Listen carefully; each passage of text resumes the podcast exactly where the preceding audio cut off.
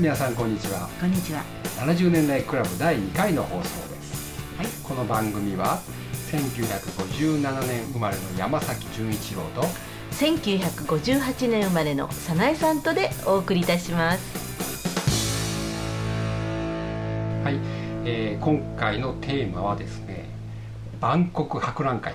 いわゆる、えー大阪万博ですね。はいもう70年代といえばこの大イベントから始まったと。はいそうですいねうわけで、あの山崎純一郎はですね、はい。当時あの中学1年生だったのかな、はい。うん。中学1年生なんですよね70年代は、はい。1970年なんですけども、はい。でその時ですねあのなんと千里ニュータウンという万国博覧会の会場から、まあ、歩いて10分ぐらいから15分ぐらいのところに、うん。えー住んでおりましてですね、はいまあ、何回行ったでしょうか。多分なんかす20回とか30回ぐらいは行ったと思うんですよ、ええ。とにかく歩いて行けるんで、えいいですね、えー、早苗さんははい。行万ったことはありません。ありません。あそうですか。はい。まああの日本全国からですね親戚演者がですね私ん家泊まりに来ましてですね あの夏の暑い日も、えー案内して行きましたですね、ええ。ーちょうどあれ3月から始まって9月頃までえそうですね。はい。たんですね万博ってね、ええはい。え183日間ですね。ーあ。ーでまあ当時あのそあの千里ニュータウンに住んでる少年たちのですね自慢は万博に何回行ったかと。いう。そうつわものは多分50回とか行ってるはずなんですよ。行きたかったな、うんすいませんね。うん。もう堪能しましたです。未来を、あのー当時のねええ。入場料っていうのがはい。子供だと400円かかるんですって、400円だったかな。子供って何、中学生も？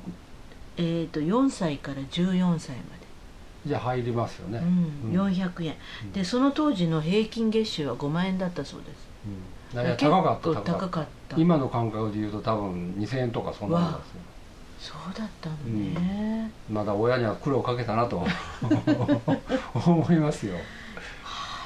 そう。じゃあ今でいう例えば大人はねええ。23歳以上は800円なんですって。うん。ですから4000円ぐらい？うん。ということでちょっと待って、うん。そのなんか23歳とか14歳っていう区切りは面白いよね。今から考えると、うんうんうんどういう？確かに。まあ大学卒業したら大人？ああ一応大学卒業したらっていう感覚なんですかね、うん。一応ですね、うん。4歳から14歳が400円。はい。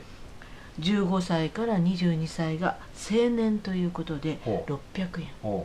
でそれ以上23歳が以上が800円。800円。というふうに書いてありますね、えその後の例えばあのねあの名古屋でやったえうんうんうん。万博とかね、ありましたよね。あ何でしたっけね。ありましたよね。キッキッコロとなんとかとかっていう キャラクターがいたやつ。僕行ったんですけど。そうでしたっけ、うん。でロックスポン見れなくて。なんか暑かったんですよいねあれ。や僕の時は寒かったの。あら？ごめんない。さいやちょっと話それません。そうですね。とにかくとあの辺周辺に住んでた小学生にとって、うんうん。うんまあ小学生中学生にとってとってもう万博はもうとにかくうん。あの素晴らしかった、そうですね。未来を垣間見るね、うん、え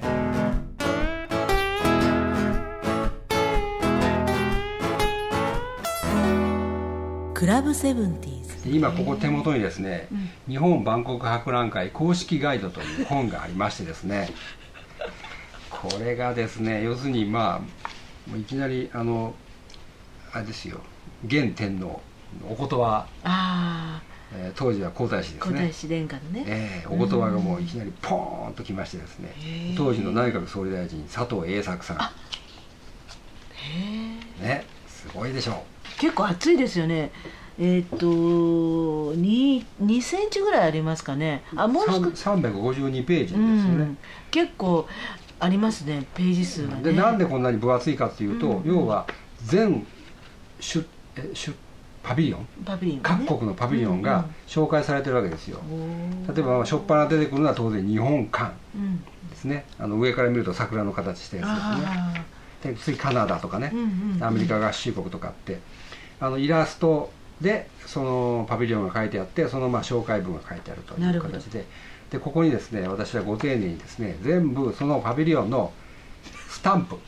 お見事。スタンプラリーですねいわゆる。今でいうところの。今すごいじゃないですか。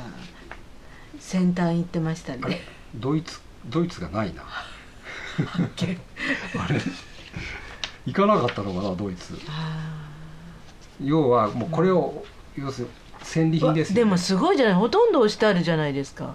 ああ振ってないやなんかもう全部網羅したつもりでいるというね、うんうんでもでもうんよく見ると、結構。まあでもほとんど押したでしょ？あれ？いやあれとか言わないで。ああれ？なんか全部押したつもりでいたんだけど。でもまあ。なんでそこで絶句するいやでもこれだけ押したれば、まあうん。よしとしましょうよ、のよしとしてください、うん。すごいすごい。でこれをですね、小さな本当にかくあの小国の小さなあのそそこ4畳半みたいなパビリオン、4畳半はオーバーだけども、うん。パビリオンに行って、うん。こう一生懸命バーッとどこにあるのか分かんないわけですよ、小国だから。青年はね。そう。あ少年はね。少年はね、うん。するとその外国人のその国のお姉さうん。うんうんあのなんていうんですかホステスっていうんですかうん。がですねコンパニオンかな。コンパニオンから、うん。ホステスじゃないでしょコンパニオンさんなんじゃないですかね。コンパニオンさんがですね。うん187ページとかいうふうにこう教えてくれるんです。あーって。へええーで少年少年当時中学1年生のねまあ、うん。少年です。でしたよ。はないね。でそうかってね、うんうんうん。うんこうやって押してもらうんですよ。ペンと。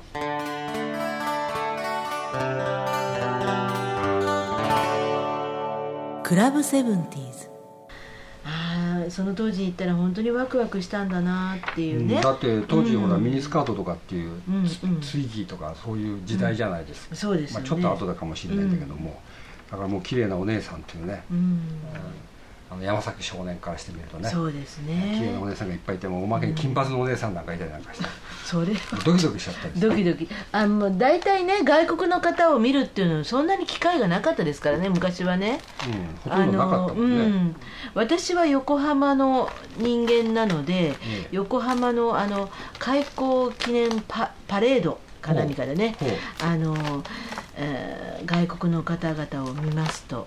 うんまあみんなどこの国かわからないんですけど外人外人なんて言ってね随分はいあの珍しく感じた時代でしたものね。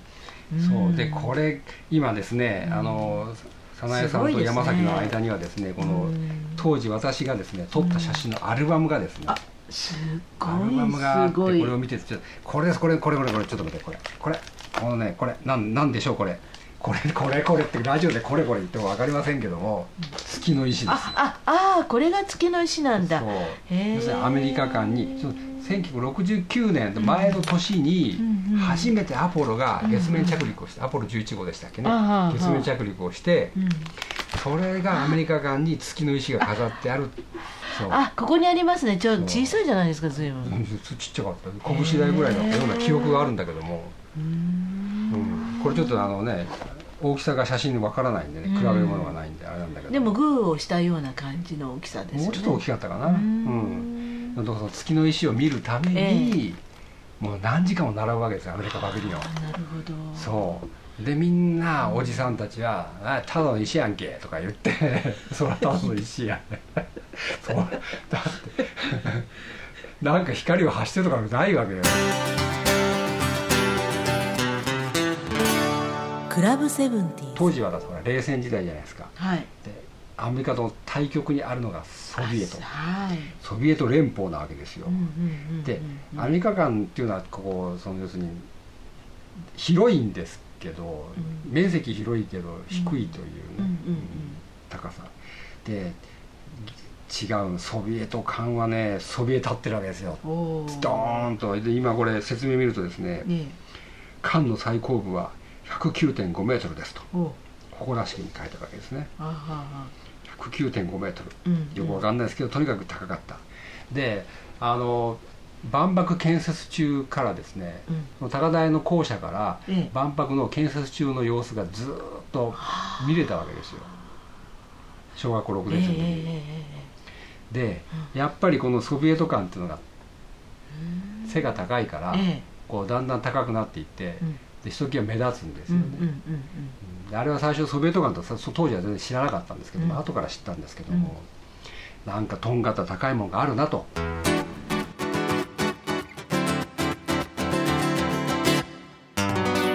クラブセブンティーズ。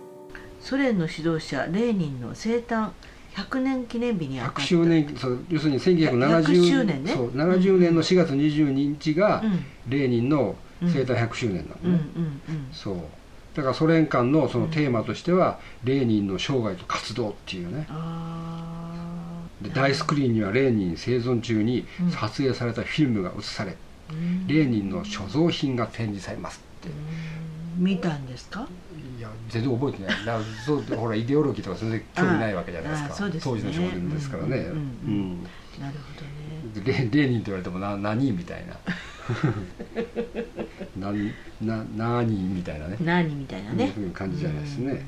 うん。あとは何かああとのじゃあね。記憶に残ってるパビリオンってありますか、か？うん、でこのそのパビリオンネタは次回に取っときましょうかね、うんそうあのそろそろお時間なんで。あそうですか。ええ。わかあの万博話はもうじゃあ第3回目第4回目も炸裂するということで、はいわかりました。